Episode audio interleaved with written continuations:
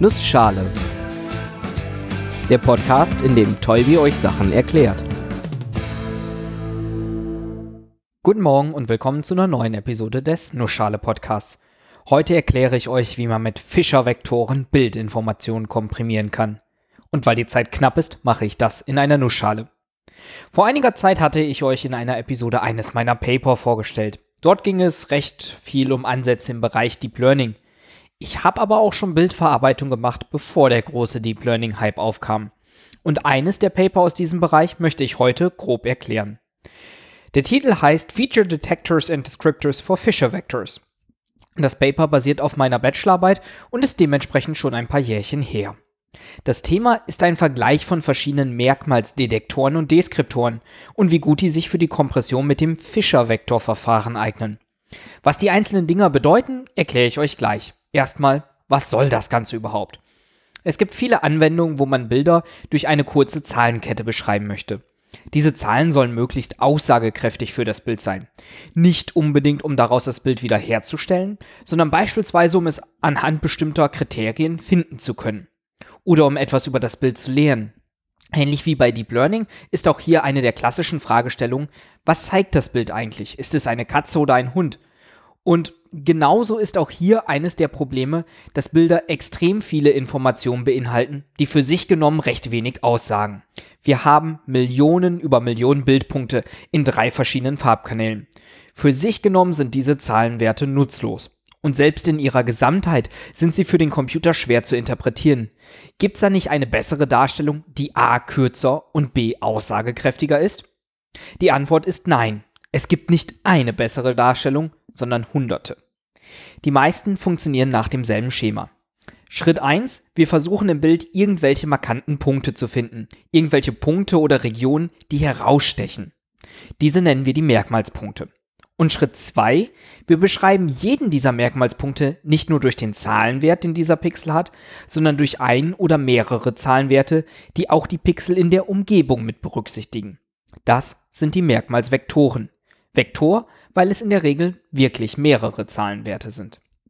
Wir machen also als erstes eine Merkmalsdetektion, die versucht, Merkmalspunkte im Bild zu finden, die irgendwie herausstechen. Und dann machen wir die Merkmalsdeskription, die diese Punkte in Form eines Merkmalsvektors beschreibt. Das Ganze nennt sich auch Merkmalsextraktion. Ich versuche mal dabei zu bleiben, diese Dinge als Merkmalsvektoren und so zu benennen, auch wenn ich das im Alltag eigentlich nie tue.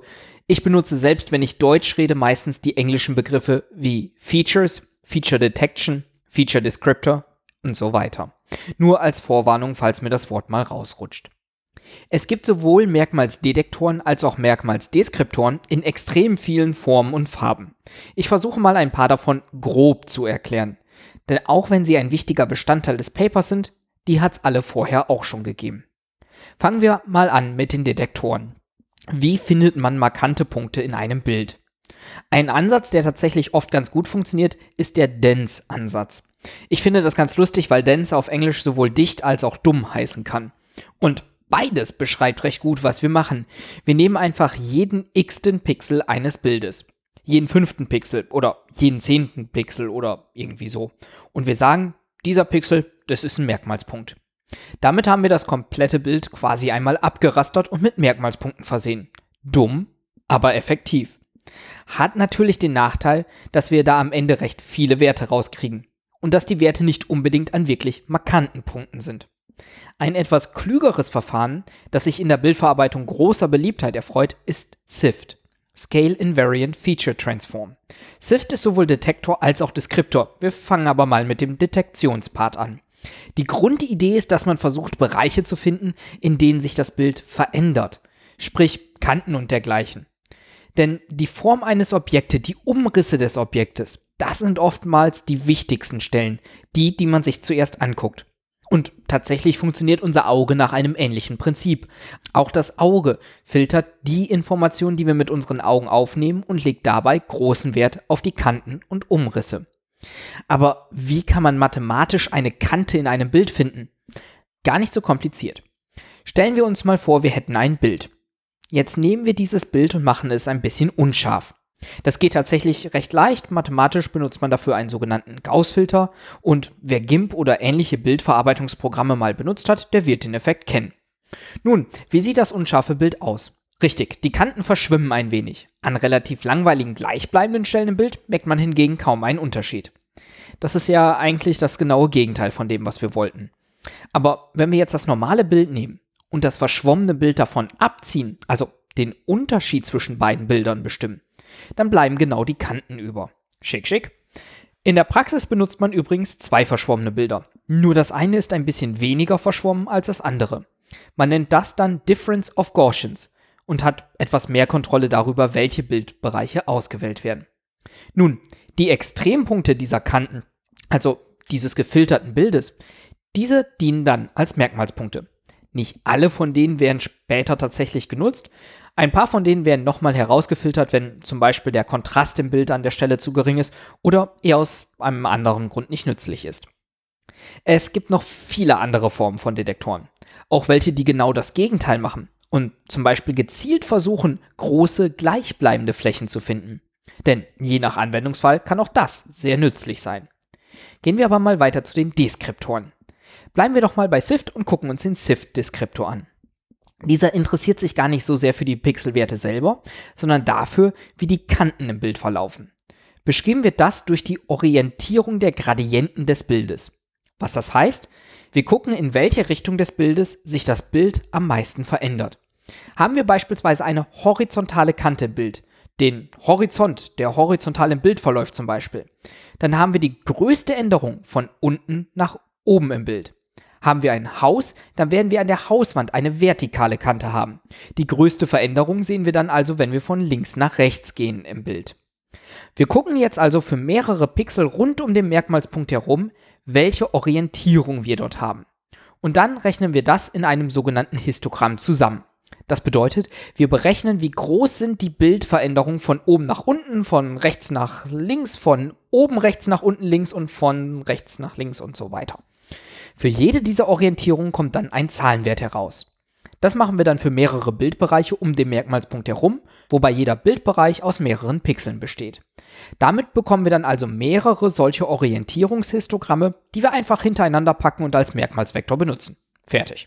Sprich, wir haben einen Vektor, der uns mit den Zahlenwerten angibt, in welche Richtung sich das Bild um den Merkmalspunkt herum wie stark verändert. Und das ist oft sehr, sehr aussagekräftig. Auch hier gibt es wieder viele Alternativen. Deskriptoren, die die Größe von Objekten in den Vordergrund stellen. Oder die Kanten anders berechnen oder was auch immer man gerade braucht. Allerdings haben wir bei Detektoren und Deskriptoren immer noch das Problem, dass wir ja recht viele solcher Merkmalsvektoren haben.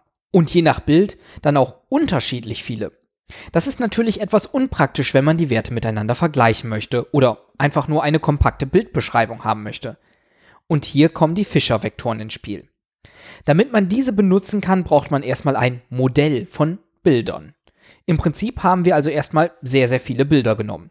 Dafür haben wir ein paar zigtausend frei verfügbare Bilder aus Flickr genutzt, dazu die Merkmalsvektoren berechnet und geguckt, wie diese normalerweise aussehen.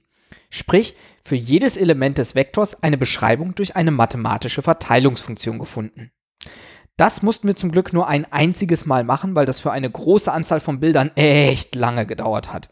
Für die Anwendung haben wir dann bei jedem Bild die Merkmalsvektoren zu allen Merkmalspunkten genommen und den Unterschied der Verteilung dieser Vektoren zur Verteilung unserer großen Bildbasis berechnet. Das macht man mit Hilfe des Fisher-Kernels, zu dem ich euch jetzt weitere Details erspare. Im Prinzip beschreibt man damit also ein Bild durch eine Art Abweichung der Merkmale von den Merkmalen einer sehr großen Bildbasis, die eigentlich alle Fälle abdecken sollte. Die Abweichung ist dann natürlich eine recht kompakte Beschreibung, die auch immer gleich lang ist. Und der eigentliche Beitrag des Papers war die Untersuchung, wie gut sich diverse Merkmalsdetektoren und Deskriptoren auf die Art und Weise komprimieren lassen. Und zwar, wenn man die komprimierten Werte anschließend benutzen möchte, um Bilder verschiedener Kategorien auseinanderhalten zu können. Sprich, wie gut kann ich anhand der komprimierten Bildbeschreibungen einen Computer erkennen lassen, ob auf dem Bild ein Gesicht, eine Uhr oder eine Badewanne ist? Stellt sich raus, in den meisten Fällen funktioniert diese Komprimierung sehr gut und die unterschiedlichen Bilder lassen sich gut unterscheiden. Je nachdem, was man sich anguckt, eignen sich natürlich manche Deskriptoren besser als andere. Aber abgesehen von ein paar Ausreißern klappt die Unterscheidung nach Anwendung der Fischer-Vektoren immer noch ganz gut. Leider nicht ganz unerwartet funktionieren die klassischen Deskriptoren und Detektoren wie SIFT und Konsorten immer noch am besten. Ich glaube, es gibt viele Punkte, bei denen ich noch viel, viel mehr ins Detail gehen könnte, aber wenn schon, muss das in eine extra Episode, falls überhaupt. Immerhin wisst ihr jetzt so groß, was ich in meinem allerallerersten Paper so untersucht habe. Und an dieser Stelle mal wieder vielen Dank fürs Zuhören und bis zum nächsten Mal.